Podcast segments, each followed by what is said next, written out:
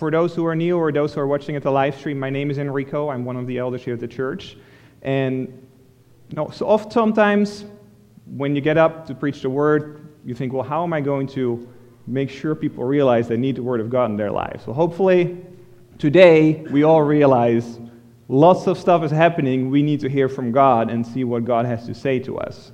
Right? We see things that probably even last week when you left here, I don't think any one of us was expecting the kind of things that have happened over the past couple of days. We've seen unprecedented things happening in our state, in our country, in this world. Um, for, for flights to be canceled basically everywhere, for schools to be closed for this amount of time. I can't think of any other time when things like this have happened. And so, with all these things happening, we see all kinds of different responses around us. We see some people panic, some people think, oh, I just need to make sure I have enough toilet paper. Some people are just bemused, some people are wondering, you know, what is going on? Why are these things happening? All kinds of emotions, all kinds of responses, but I think we can summarize a lot of what's happening saying, well, people are troubled because of what's happening. And whether, whether we're believers or whether we're not believers, we look around us and say, hey, this is a lot of stuff very sudden and we feel troubled. And so today I would like to look at a psalm with you, Psalm 73, if you want to go ahead and turn there.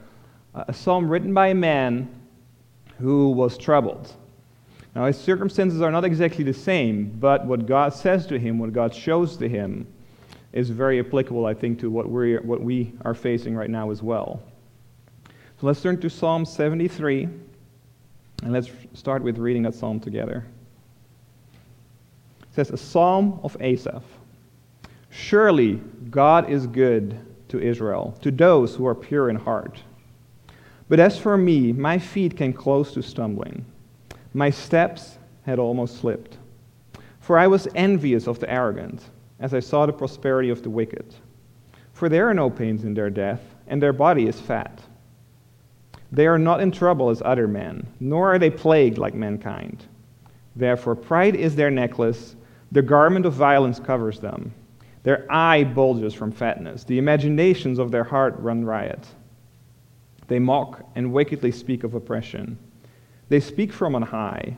They have set their mouth against the heavens, and their tongue parades through the earth. Therefore, his people return to, his, to this place, and waters of abundance are drunk by them. They say, How does God know? And is there knowledge with the Most High? Behold, these are the wicked, and always at ease they have increased in wealth. Surely in vain I have kept my heart pure and washed my hand in innocence, for I have been stricken all day long and chastened every morning. If I had said, I will speak thus, behold, I would have betrayed the generation of your children. When I pondered to understand this, it was troublesome in my sight, until I came into the sanctuary of God. Then I perceive their end. Surely you set them in slippery places, you cast them down to destruction.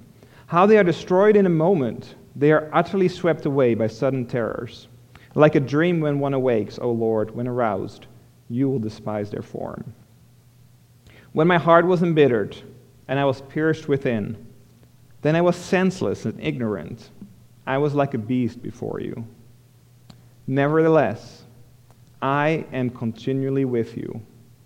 You have taken hold of my right hand. With your counsel you will guide me, and afterward receive me to glory. Whom have I in heaven but you? And besides you I desire nothing on earth. My flesh and my heart may fail, but God is the strength of my heart and my portion forever. For behold, those who are far from you will perish. You have destroyed all those who are unfaithful to you. But as for me, the nearness of God is my good. I have made the Lord God my refuge, that I may tell of all your works. Let's pray. Father, we thank you that in times of trouble, no matter what's going on, we can turn to you and your word, and you will speak to us through your Holy Spirit. And you have promised your, your word will not return void. And Father, as we study this together, as we hear as we listen to you together, Father, I pray that you would speak the words. Would you make these words real to us through your Spirit? Amen. So the psalm consists of a couple of different parts, a couple of different changes happen in the psalm. It starts off with a short introduction, and then Asaph looks at his situation from two different perspectives. He first looks at it from an earthly perspective, uh, with an, an attitude of envy, and then he looks at it from a eternal perspective. And then he closes with, the introdu- with, uh, with a conclusion. So we'll look at these two and then see what, how it applies to us here. So the introduction here is in verse 1. He says, Surely God is good to Israel, to those who are pure in heart. But actually, there's already inspired scripture before where our Bible says verse 1. It says a psalm of Asaph, which is part of the original Hebrew, and so it is part of the inspired scripture. So, who was Asaph? You may have read his name in some of the Psalms. There's 12 Psalms that he wrote in the book of Psalms, so pretty significant. Now, he was a leader of the, the singing ministry in the tabernacle during the time of David. If we look in 1 Chronicles 6, uh, a couple of verses there, it talks about how David sets up the ministry in the sanctuary. It says, Now these are those whom David appointed over the service of song in the house of the Lord, after the ark rested there.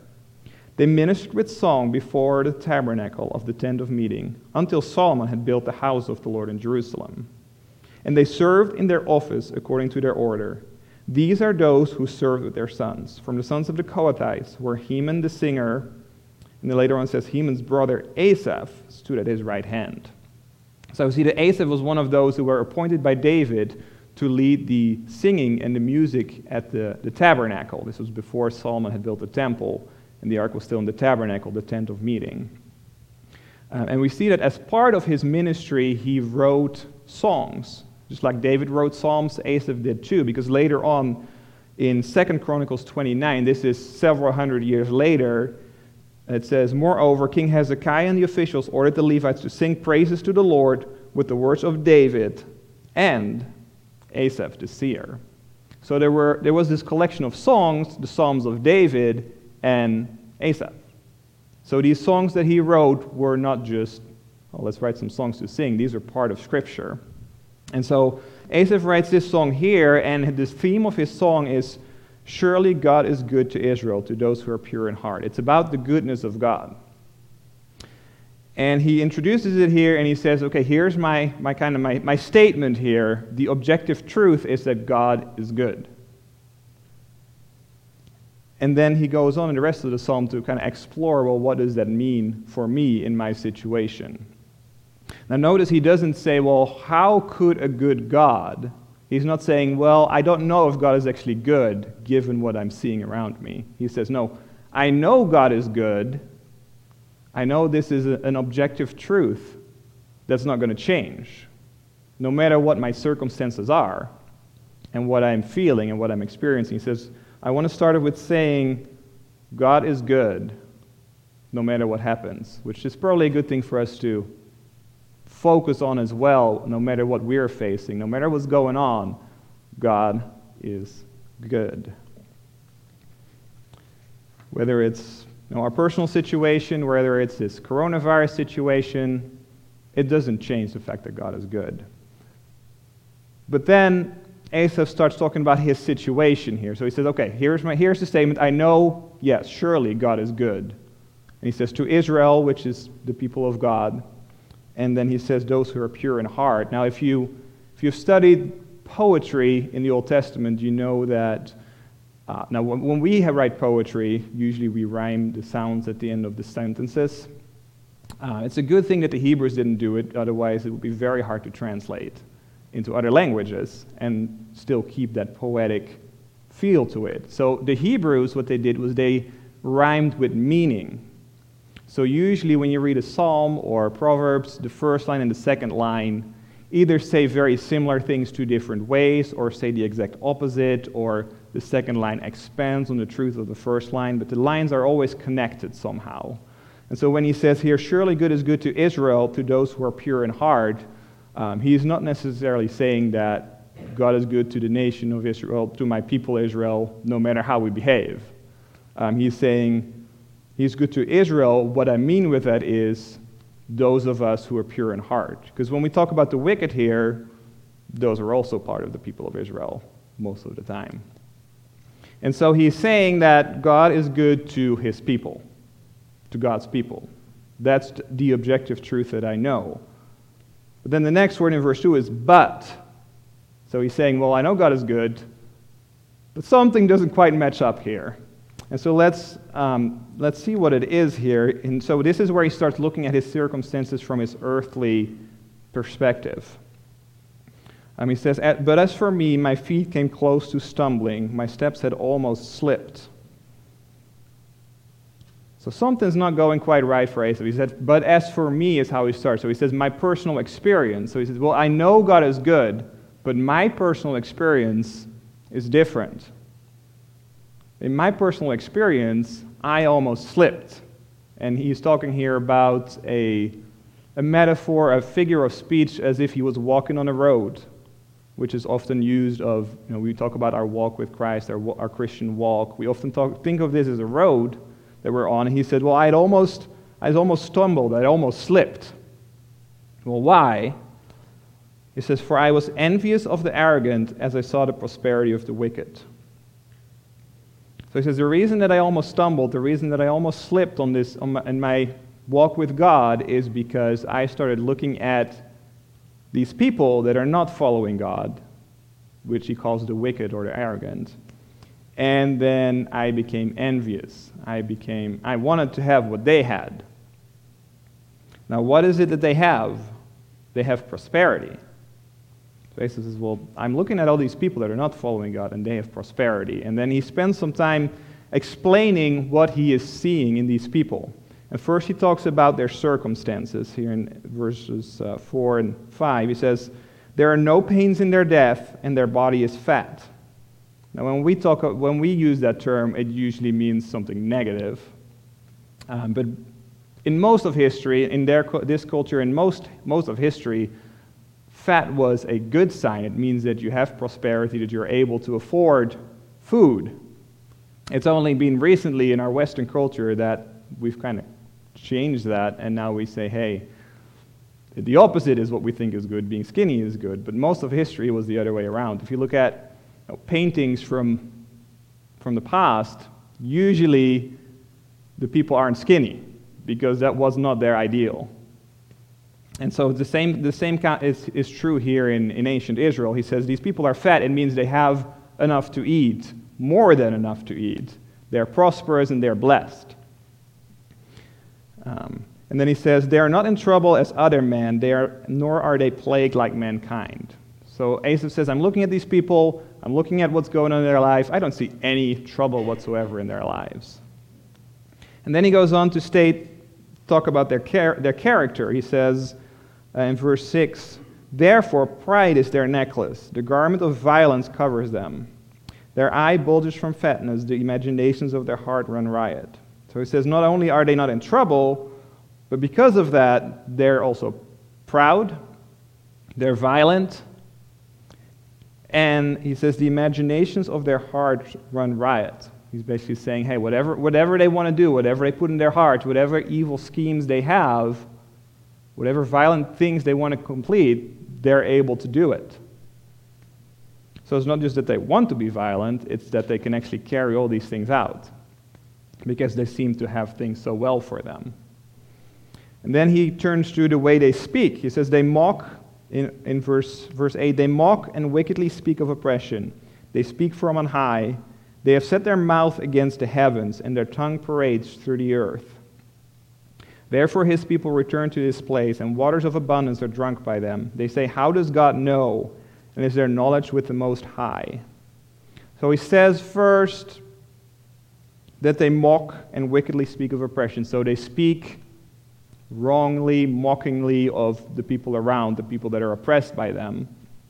As he's saying, they're making fun of, of us poor people that are not as successful as they are. Um, they speak from on high, so they see themselves as being above the people that they're mocking.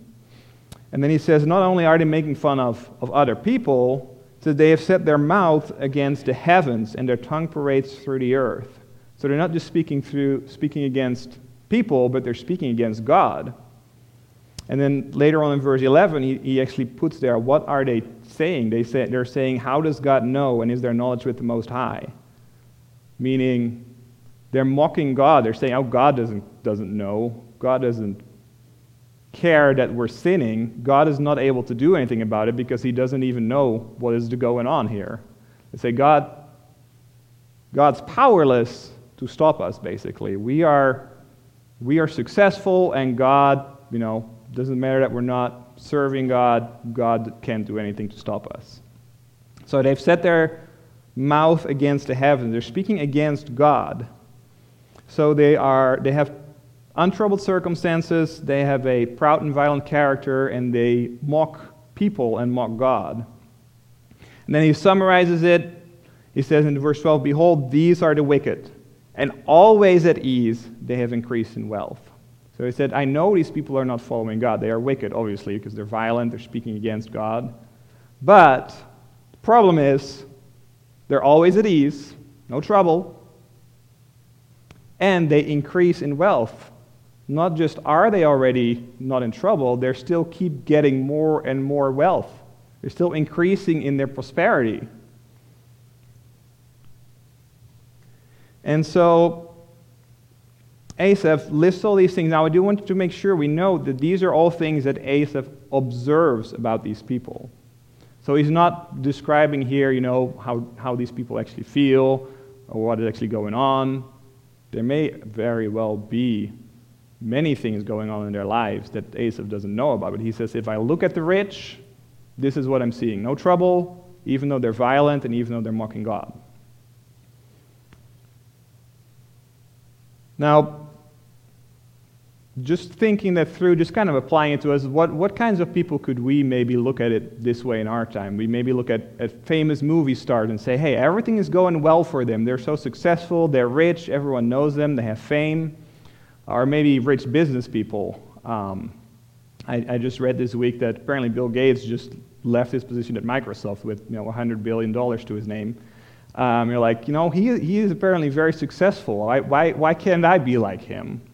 Everything seems to be going well for him.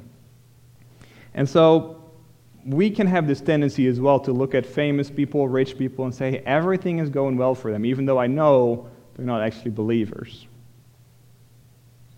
And so Asaph, as he's looking at these people, he, he comes to a troubling conclusion here in verse 13. He says, Surely in vain I have kept my heart pure. Now remember, the pure heart is something that he had already mentioned in verse 1. He says, God is good to those who are pure in heart. That's this, this truth that he knows is true. But now he looks at his life and say, well, apparently I have kept my heart pure in vain. Because, in verse 14, I have been stricken all day long and chastened every morning. So I'm the one that has kept his heart pure. I'm the one that God should be good to. But I'm the one who is being um, stricken and chastened.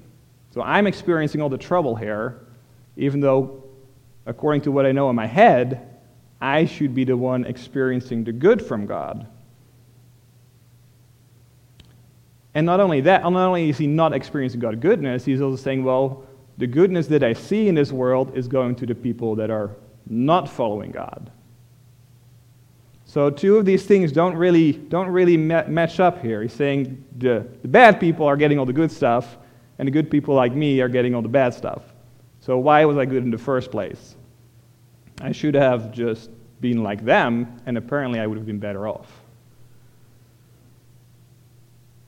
And so then he says um, in verse 15, If I had said, I will speak thus, behold, I would have betrayed the generation of your children. So he says, Okay, I know that, that what I'm saying now is probably not right and probably betraying those who are following God. But I don't get it. In verse 16, he says, When I ponder to understand this, it was troublesome in my sight. He says, I, I don't get it. I don't understand it. This is very troubling to me. And what Asaph is saying here is something that it's not just his specific situation, but it's a dilemma that is faced by many people and many times. Basically saying, hey, if God says he is good to those who follow him, then why are those people suffering and are other people having it better? And it's an understanding that was very common in the Old Testament. And, and if you look at, for example, the book of Deuteronomy, where God gives the laws, the covenant between him and the nation of Israel, it ends, as covenants in those days always do, with a list of blessings for obedience. So he, God says, hey, if you follow my laws, if you, if you obey the covenant, you'll have, be, you'll have good harvest, you'll have plenty of food, your armies will be strong, you will always defeat the enemies, no enemy will defeat you. Um, and God says, if, if you do the things, all these good things will happen to you.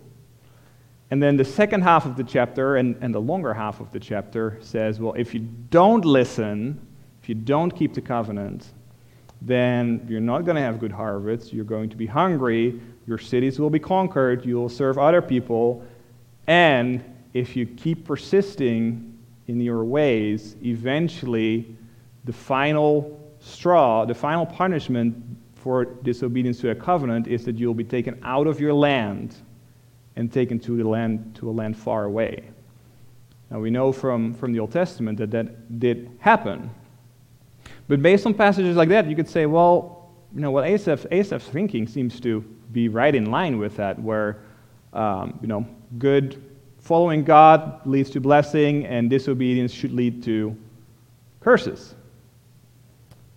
But then you read other portions of, of Scripture of the Old Testament, and for example, the book of um, Job, and you see, well, maybe, maybe it's not so straightforward.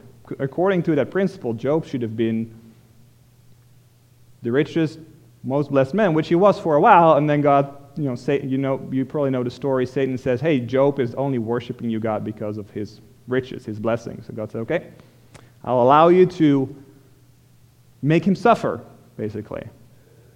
So we see that maybe this principle of obedience to God leads to blessing, disobedience leads to curses. It's maybe not as straightforward, even in the Old Testament. Um, but it was very pervasive in people's thinking, and even in the New Testament, we see that Jesus' disciples had given into the same thinking. And if we read um, John chapter 9, verses 1 and 2, it says, As he, which is Jesus, passed by, he saw a man blind from birth. Obviously, not, not good. And his disciples asked him, Rabbi, who sinned, this man or his parents, that he would be born blind? So the disciples are saying, Jesus, you know, obviously this man is, blind, is not good. So whose fault is it? Did he sin that he was born blind? I'm not sure how they think that makes sense because he was born blind. But, or, or was it his parents? It must be his parents then. So some direct sin led to this man's blindness. Just like you know that whole thing in the Old Testament. If you do something wrong, you're gonna receive some bad. If you do if you do right, then obviously you wouldn't have been blind. If his parents hadn't sinned, he wouldn't have been blind, is what the disciples are saying. Now Jesus then says, Well, neither one. You're not you're not getting this principle here. Um, and so does it mean then that, that the book of Deuteronomy is not right? Because we see examples? Well, no. The book of Deuteronomy and, and Exodus, Leviticus, they never tell us that all these principles apply to individuals. It never says, hey, if you individually keep the laws, God is automatically going to bless you. Now, does that sound familiar? If you keep God's laws, if you do the right things, if you say the right things, God's going to bless you? We still see it today, right? It's prosperity gospel or the health and wealth gospel, which basically say if you, if you believe hard enough, if you do the right things, say the right words, God's going to bless you. If you're sick, guess what? You, you just didn't pray hard enough or you don't have enough faith.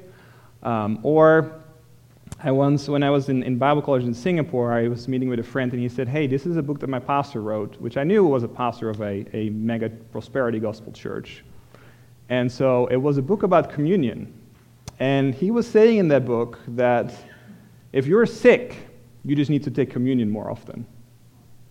And if you take communion more often, God will heal you. Because it says in, in 1 Corinthians, it says, you know, some were sick because they didn't take communion. So, if you want to be better, just take communion more often. It's that same thinking. Hey, if you do the right things, God's going to bless you. If you don't do the right things, God should be not blessing you. We see it in the Bible, we see it in the New Testament, we see it today, but God already was pointing out in the Old Testament that that's not really how it works. We said Deuteronomy, yes, it applies to the nation. God made a covenant with the nation, and whenever the nation of Israel disobeyed, those curses came to pass. Now, the whole, most of the historical books tell us exactly how God responded to the nation's obedience at times, the nation's disobedience, and was always exactly what he said in Deuteronomy. He said, if you obey, good things will happen. Guess what? It happened. But he never promised that that would happen to individuals. And you know, especially later in the old historical books, if you look at the lives of the prophets, those were the most faithful men. Those were also the people that suffered most. And so Asaph is, at this point, he has that perspective, that simplistic earthly perspective, saying, hey, I do the right things, God should bless me. Those people do the wrong things, how come they seem to be blessed? Doesn't make sense. And so he says, when I, when I ponder this, when I think about this, when I try to figure it out, it just leaves me troubled. I can't figure it out. Then we get to his, the second perspective he describes in the psalm here, which is the eternal perspective. So we looked at the earthly perspective, which just led to envy. Now we look at the eternal perspective. So we, we left off in verse 16 with Asaph being a very troubled man. And then in verse 17, this is where the big change comes. He says, Until I came into the sanctuary of God, then I perceived their end. So he says, Things changed, my understanding changed, my troubledness changed when I came into the sanctuary. Now, I don't think he means that he set a step into it and suddenly, you know, there was this big revelation and he just felt different. But what happened in the sanctuary is that was the place of worship, the place of teaching.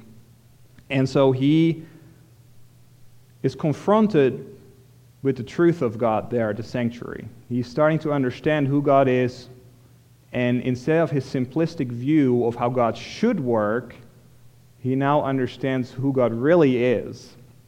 And so he starts describing the changes in perspective that he's having. First, he has a change in perspective of these, these wicked people, these people that he thought were blessed and without trouble. He says, uh, I perceive their end Surely you set them in slippery places. You cast them down to destruction. How they are destroyed in a moment. They are utterly swept away by sudden terrors. Like a dream when one awakes, O Lord, when aroused, you will despise their form. So he's, he's saying now, their situation didn't suddenly change. They're still rich, prosperous, successful. But he said, now I understand where it's going to end. So, yeah, maybe now they have a good life, but there's an end that's coming. I perceived when I understood the truth of God how their end is going to be. And you know, this is, this is not, a, not a place you want to be. He says, uh, You cast them down to destruction. They're destroyed in a moment. They're utterly swept away by terrors. And then in verse 20, he has this picture. It's like a dream when one awakes. You know, sometimes you have a dream and you wake up and you're like, oh, I know I had a dream, but I don't even really remember who was in it, what it was. That's what, what he says. That's what happens to the wicked. At the, when they die or at the final judgment, they'll be utterly destroyed. Now, he doesn't mean that they're vanished away. We know that what he's talking about is the eternal destruction in hell. Um, but he says, you know, their, their prosperity, their success, everything they were counting on will be gone just like that. As, as quick as someone waking up from a dream and everything is just gone like that. So he, he realizes okay, these people look successful, but obviously I don't really want to be in their place. They're not actually going to be blessed for eternity by God. And then he also shows us that he, his perspective on his own situation, his own behavior changes. So in verse 21, he says, well, My heart was embittered and I was pierced within. So this is how he describes how he was before he came into the sanctuary. He said, And I was senseless and ignorant. I was like a beast before you. So the first thing he realizes about himself is that his attitudes, his complaints, everything he was saying was, he calls it sens- senseless and ignorant. He was like a beast. So he's saying, okay, I was obviously wrong in my complaints in thinking that it wasn't worth being pure in heart, it wasn't worth following God. He said, Okay, God, I realize now my complaints were utterly ridiculous, basically.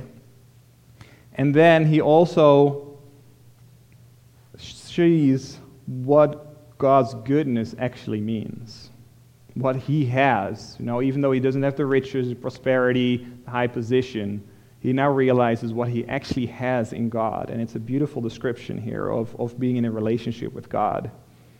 Um, first of all, he talks about how, how we, we have God's presence. He says, Nevertheless, I am continually with you. And it's interesting because in, in the Old Testament they would say, well, God, God's presence is in the tabernacle. Uh, but Asaph now says, hey, when I really understand, I, I understand that God's not just in heaven or not just at the tabernacle, He's actually with me. Uh, and he says, You have taken hold of my right hand. So he has God's, God's presence with him. He also has God's word or God's counsel. He said, With your counsel you will guide me, and afterward receive me to glory. So not only do I have God, but I have God with me in and through his word. God is teaching me, giving me his counsel to guide me. And here's where he compares his end to the end of, of these other people. He says, Well, my end is that God will receive me to glory. So, you know, if I had to choose right now, I'd probably want to be like the wicked because they're successful. But once I realize the end, their end is destruction, my end is being received in glory. So, you know, that shouldn't be too hard, too difficult of a, of a choice there. Um, and so he realizes that he has God himself, not necessarily God's blessings, but God's goodness is God himself. And so he starts to change his attitudes, and then he says in verse 25, Whom have I in heaven but you, and besides you I desire nothing on earth. Now, what did he desire before? He desired success, riches, the prosperity of the wicked. But now he says, Now I see who God really is. He says, Now I desire nothing on earth besides God himself. And he says the similar thing in verse 26 My flesh and my heart may fail but God is the strength of my heart and my portion forever. So I wanted all these kind of things as, as, my portion in life, as my part in life. I wanted what these other people had. But now I realize that God is my portion forever. Not just in this life, but in the life to come as well. And God gives him his presence, gives him his word, and here it says he also gives him strength. Because Asaph says, My flesh and my heart may fail. So if I'm left by myself, I'm probably still going to want some of these things. But God is the strength of my heart. God will give me the strength to desire Him. And so Asaph describes his, his changed perspective. First, he had that earthly, envious perspective where he wanted earthly blessings, even though it meant you know, that he wouldn't keep his heart pure. And then he came into the sanctuary, he understood God, what God was saying, who God is. And he says, Well, okay, now I realize there's an eternity. And if I look at the eternity, then obviously I want to be on God's side. And he realizes the blessings that he already has in God right now. And so at the end of the psalm here, he concludes and he says in verse 27 For behold, those who are far from you will perish. You have destroyed all those who are unfaithful to you. So he, he gives a conclusion here of what he has learned. He says, as he said before, the wicked, those people who are far away from God, will perish, will be destroyed, will be facing eternal consequences and judgment. And then he says, But as for me, and he used that phrase before back in verse 2 when he said, You know, I know God is good, but as for me, my personal experience is completely different. Now he said, But as for me, now my personal experience has completely changed. He says, The nearness of God is my good. So he started the psalm saying, God is good to the pure in heart. Now he realizes what that means. He says, The nearness of God is my good. And then he continues and he says, I have made the Lord God my refuge. And I love what Paul just said. You know, this time, times like these will tell you where, where do you believe your refuge is. Is it in toilet paper? Is it in making sure you take care of yourself, or is it in God? And he said, You know, I, now that I know, now that I understand, now that I've come into the sanctuary and learned who God is, I understand that all I need, all I want is God. He is now my refuge. Doesn't mean you shouldn't buy toilet paper, by the way. You do need toilet paper at some point in your life. Um, but it's not your refuge. And then he says, I've made the Lord my refuge that I may tell of all your work. So not only is he going to say, Well, God is my refuge, but I'm also going to tell other people about God, about everything that God has done, about everything that God is, how God has changed my life, so it can also be their refuge and change their life. So he trusts in God. He says he wants to tell other people about God. So then, how does this apply to us? You know, a couple thousand years later, very different situation. Well, I think there's a couple of things here that are, are very important for us to realize. The one we kind of talked about it already is we need to make sure we have this understanding that God is good. We can't say, oh, well, given everything that's happening right now, I'm not sure if God's really good. Asaph says, no, I mean, I didn't understand God's goodness here and how God was working, but I still knew one thing God is good. And, you know, Asaph, because there are legitimate questions that people ask and say, well, how could a good God do such and such and such and such. But, but Asaph is not here giving a, an apologetic answer to the question. He's not answering, addressing the problem of evil to an unbeliever who rejects God because there's evil in the world. He is talking here to believers, to followers of God who are maybe one, at least troubled and maybe even wanting to turn away from God because they say, well, my circumstances don't prove that God is good. So I don't think it's worth following God. And so Asaph is saying, hey, you need to remember, first of all, that God is good. God is the very definition of goodness. We can't define God in our terms and then say, oh, does God measure up to my definition of goodness? God is good. God defines what goodness is. And so when we say God is good, we say, God, I know you're good. What does your goodness look like?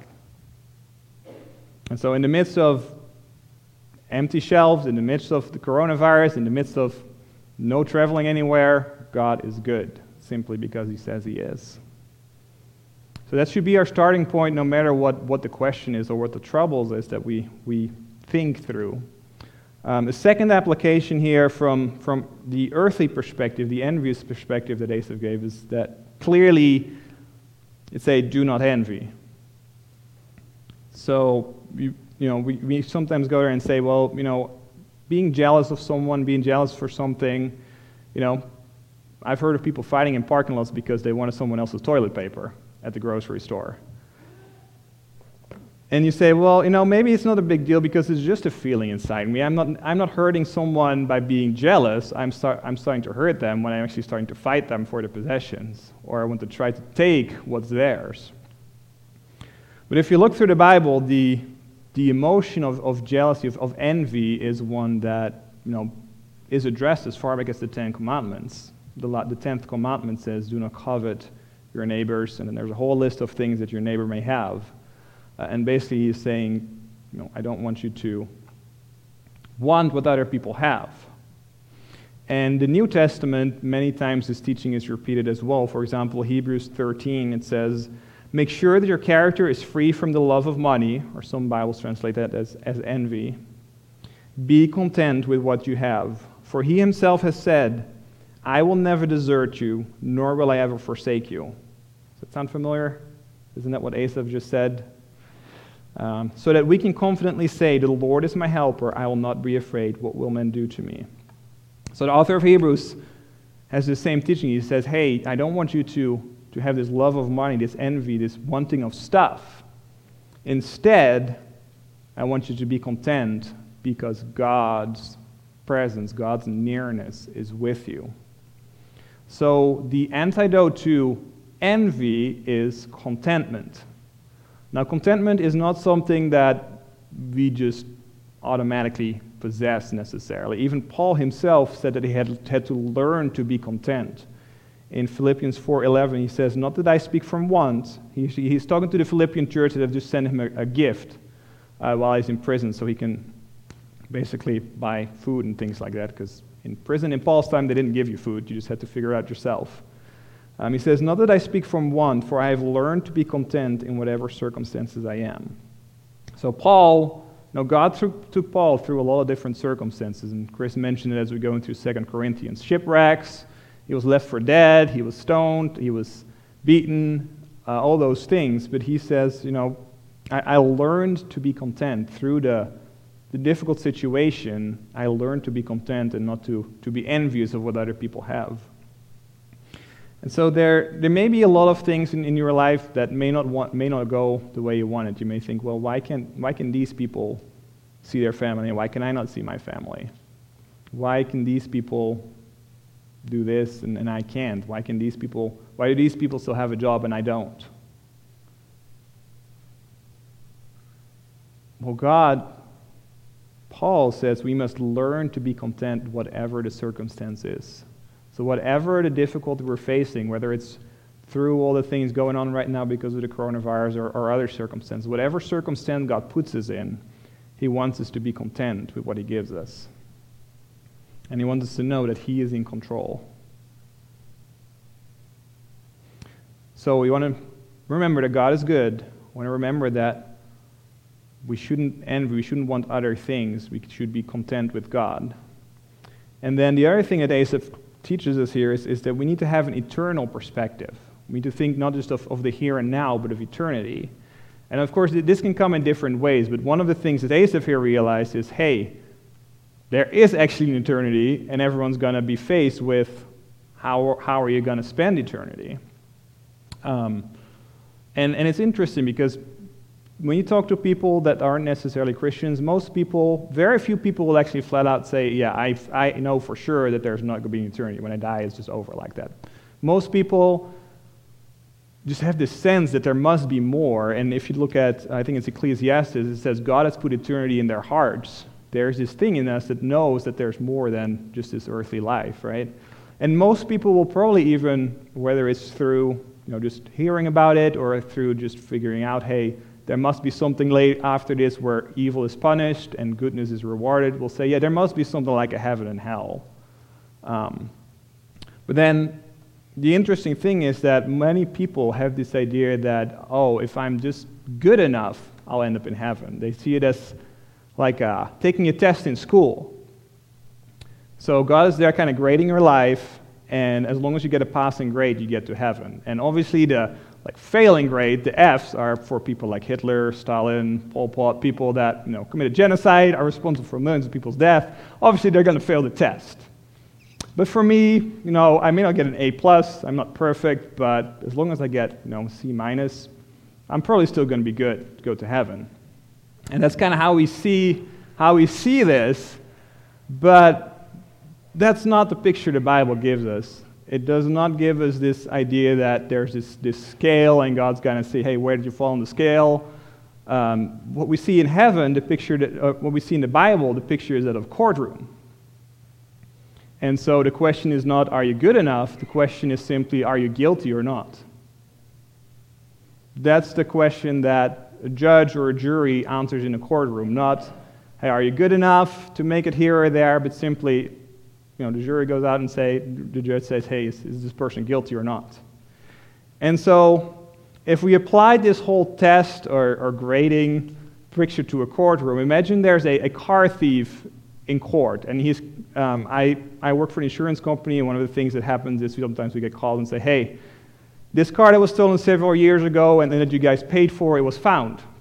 And so this week I got a call from the uh, Detroit Police Department say, hey, this car was stolen in 2017, State Farm, we know you paid the claim, so it's technically your car. Uh, we, we, found it. It was there with three other cars in the backyard of this place, and this couple was arrested. Uh, car didn't have any wheels, no doors, no, you know, it was basically completely stripped, but it was in their property and three other cars, so it was pretty clear that these were suspects. And so they were arrested, they were taken into custody, now imagine these people go to the judge and say, Yes, judge, um, we know we stole those cars. They were found right on our property. And obviously we knew they were stolen because we took over all the parts. It's not like we went to the dealer and bought it and didn't know. Um, but, but, judge, just think about this. We stole these four cars. But just think about the millions of cars we didn't steal. right? Would the jury go out and say, hey, no, they're not guilty of car theft because there's so many cars they didn't steal? No, that's not how a court works. They're guilty of car theft for just stealing one car. And that is how, how the Bible paints that picture. It's a courtroom. So it's not like, oh, you're good enough, like a passing grade. It's are you guilty or are you not guilty? And, and we know that none of us is going to be found not guilty if God looks at our lives. And that's why Jesus came to take that guilt, to die on the cross, to take that punishment. And we who follow Jesus are now declared not guilty, not because we didn't do anything, but because Christ has taken our sin and we have been given his righteousness. And so we can, we, when we come to the, courtroom, we can be declared not guilty because of what God has done. But for those who don't believe, who don't follow Christ, they can never be considered not guilty. And so if you're, if you're in that place, maybe you've thought of it, hey, I'm good enough to, to go to heaven. Well, that's not how God works. That's not how the Bible says God works because God's not going to let any sin come into into heaven, there's not going to be any sin in his new world. And so the only people that can enter there are those who are forgiven of their sins through Jesus Christ. And so that's part one of this eternal perspective where, where Asaph said, Hey, I realize that there is an end. We're either going to go to eternal destruction or we're going to be received into glory with God.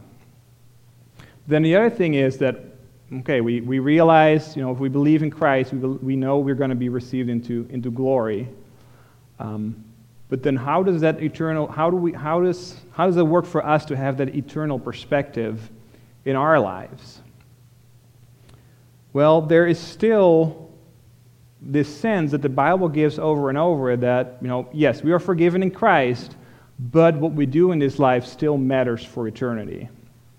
Um, if you look at 1 Corinthians, for example, here Paul is talking about, um, he's talking to the Corinthians about the, the, division and the different teachers that they had, and he says, uh, Now if any man builds on the foundation, so he, he says the foundation is um, Christ is the one who lays the foundation. So Christ, it's Jesus Christ himself, but he says then, we still have a responsibility as well. He says, If any man builds on a foundation with gold, silver, precious stones, wood, hay, straw, each man's work will become evident.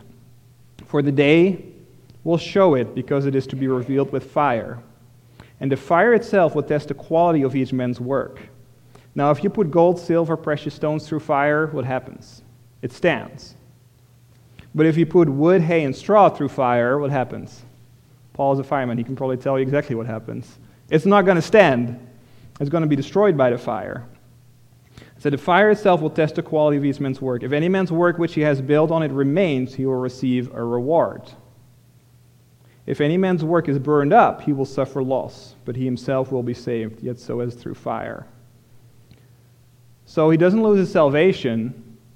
Paul says he will be saved, but there will be a difference. There will be rewards, there will be loss, and obviously we don't have time to go into the depths of this, ser- ser- uh, this, this text here. If, if you want to, Chris preached on this months ago, but you can, as Mark said, there's sermons from five years back on the website, so you can go and listen to that sermon. But the principle is, Paul says, there is what we do in this life will have impact in eternity. And so the way I, I, have illustrated this before is say, say we have this rope here, and this represents time. Now we know that eternity basically means that there's no end to time, but I wasn't able to find a, a rope that doesn't end. So you're going to have to work with me here a little bit. It, it, does have a loop at the end here, so you can maybe imagine that time just keeps going there. Um, but you know, we have this rope here that represents time or our life or however you want to look at it. Now there's, there's quite a lot of eternity.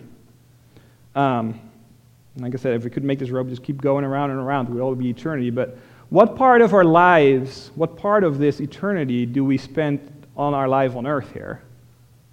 Well, you see this little red thing over here? Maybe? Our, our life on earth compared to eternity is almost nothing. Now, we often you know, live here and think, oh, it's, it's, our life here is, is everything there is. But if you think of it, it's really very little compared to all of eternity. And so, meaning, having, having that eternal perspective means that we realize what this is, this is the crazy thing, what, what Paul and, and others are saying here is even though our earthly life is such a small part compared to eternity, what we do, the decisions we make, the things we do in this little, this little portion here, are going to have an impact and an effect throughout all the rest of this rope.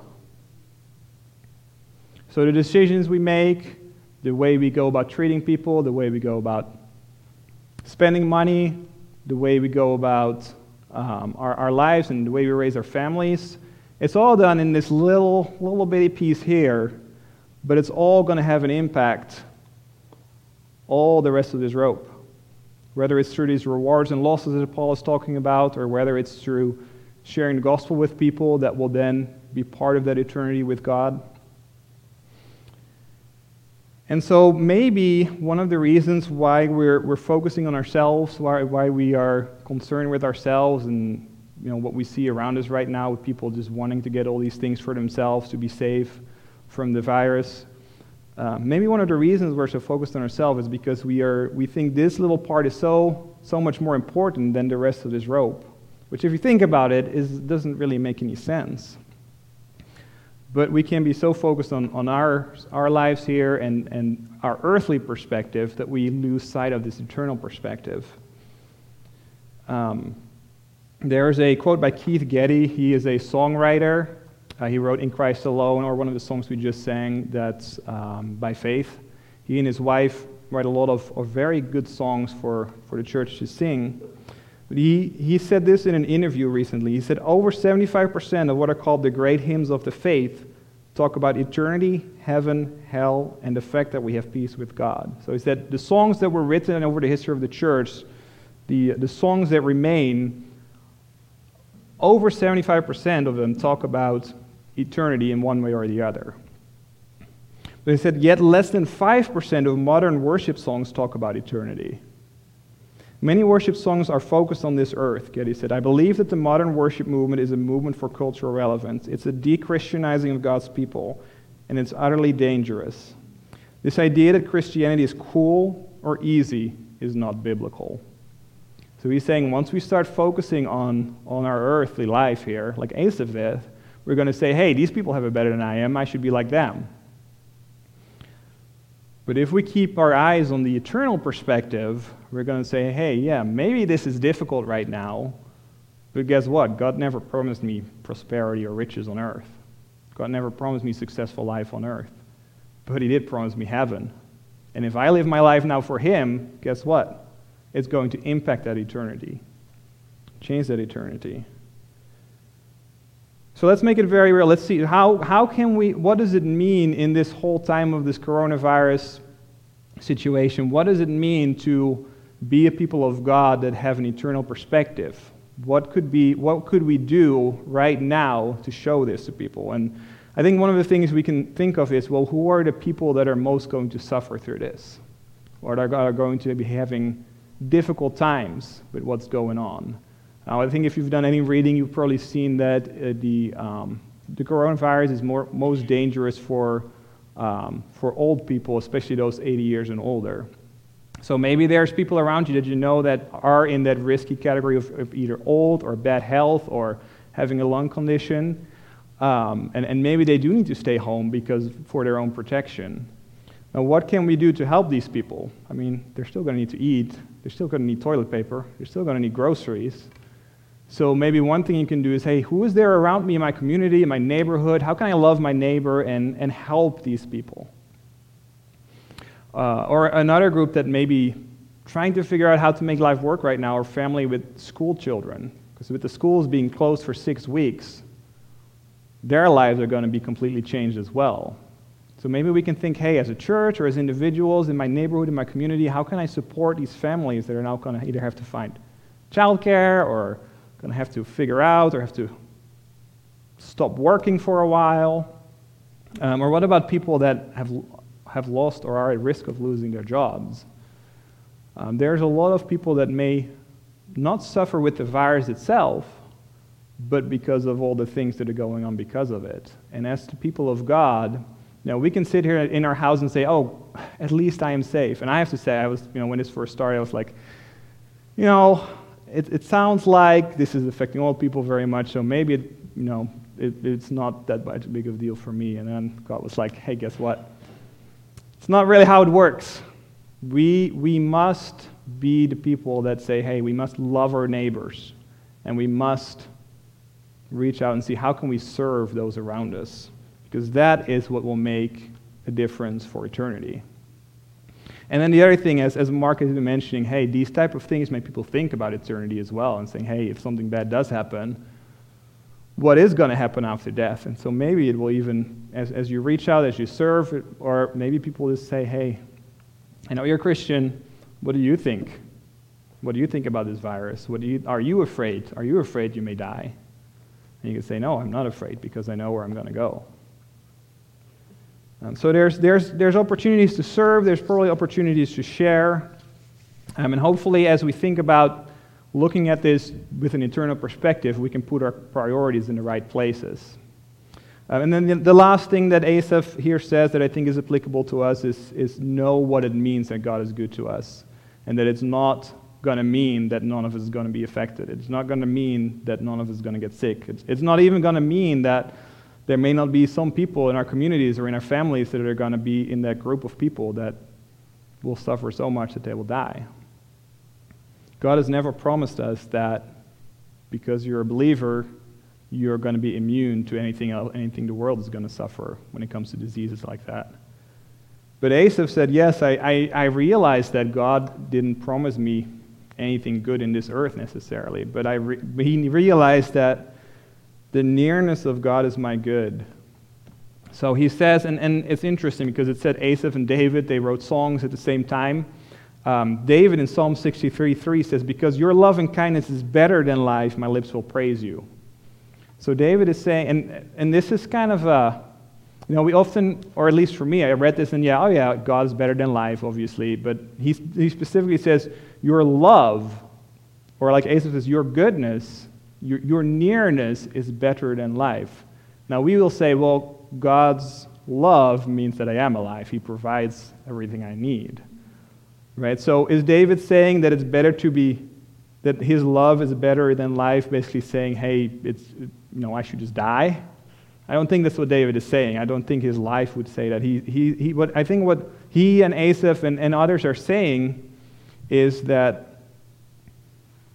God's love is worth giving up our lives for. Not saying that we die, but in the sense of, you know, what Jesus said if you follow me, you need to do what? Deny yourself, take up your cross, and follow me. I think it's interesting. He says, if, if, if you follow me, if you want to follow me, you actually need to follow me, is what he says there. Um, but he says it, it, it's going to mean giving up your life for God's goodness. And um, if uh, I've been reading, I've been reading books by, and I think someone else, I think Graham mentioned the other week, uh, Dietrich Bonhoeffer, the German pastor and theologian who uh, was in Germany during Second World War and joined the resistance against Hitler. Uh, he wrote a lot of different books. One of them, one of the, his most famous ones, is called The Cost of Discipleship. And um, in, in it, he says, when Christ calls a man, he bids him come and die. So he's saying, hey, coming, coming to Christ doesn't just mean, hey, now you're going to get to heaven. He says, hey, when, if you look at what Jesus says about following him, he's, he's telling you to give up your life. Yeah, not in the way of, oh, when you follow Jesus, you have to commit suicide, but in the way of Deny yourself, take up your cross, and follow me. And so when David and Asaph says, hey, your, your love, your goodness, your presence are better than life, he's saying, yes, I've come to that point where I say, I'm going to give up my own life. I'm going to give up my own resources. I'm going to give up my own treasures because of God's love and goodness. So giving up, giving up ourselves, doing what God wants, even when it is hard, is better than living our own life because that's when we experience God's love and God's goodness. But now, and as Asaph said, it's not just it's not just about the now, even though when we give up ourselves, our life now will change for the better, even though it may not feel like it necessarily. but even more so, it will impact all the rest of that rope throughout eternity.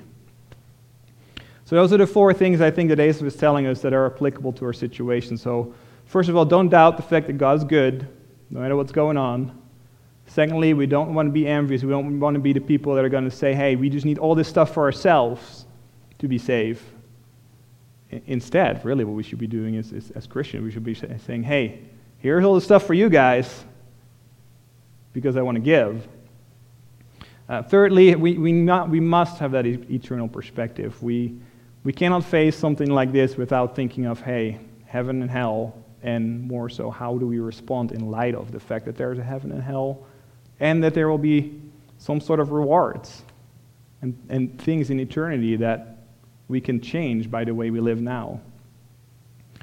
Um, and then, fourthly, like we, I was just saying, we must know that God Himself is our good, so that we no longer live for ourselves, but we live for God and for other people. So, you know, the, the two greatest commandments love God, love your neighbor. Those are the things that I think we want to make sure we do as we face whatever it is in these coming weeks, days, weeks, months, who knows how long it's going to take. Uh, and, and this psalm, I think, so what Asaph has done, is he's shared his experience in the psalm where his perspective changed from the earthly, envious perspective to the, the, the eternal perspective, where he was taught by God that, hey, it's not about what you have in this world, it's about what's happening in eternity. And, and Asaph learned who God is and what God really means to him. And so we have the same choice. Do we choose that, that envious perspective where we fight for ourselves and make sure that we have everything we need at the cost of other people? Or do we choose that eternal perspective where we spread love, where we protect the weak, where we take care of each other and, and give ourselves up for God and for each other? I think that's the choice that, that the Bible, not just in this psalm, but puts, uh, puts in front of us. And so let's let's pray and, and let's keep thinking together how, as a community of God's people, we can serve those around us. Father, thank you so much for your word. We thank you that you are the God of all comfort. But we also thank you that you're not the God who just wants us to be comforted, but also wants us to comfort others. And Father, as we think about what it means to be your disciples in, in a world that's changing every, every hour, Father, help us to put into practice these, the, the principles of, of discipleship, of giving up our own lives, of living for eternity, of reaching out to people in love. And, and Father, I pray that you would help us as a church, you would help us as individuals to, to live for your glory in these days. Amen.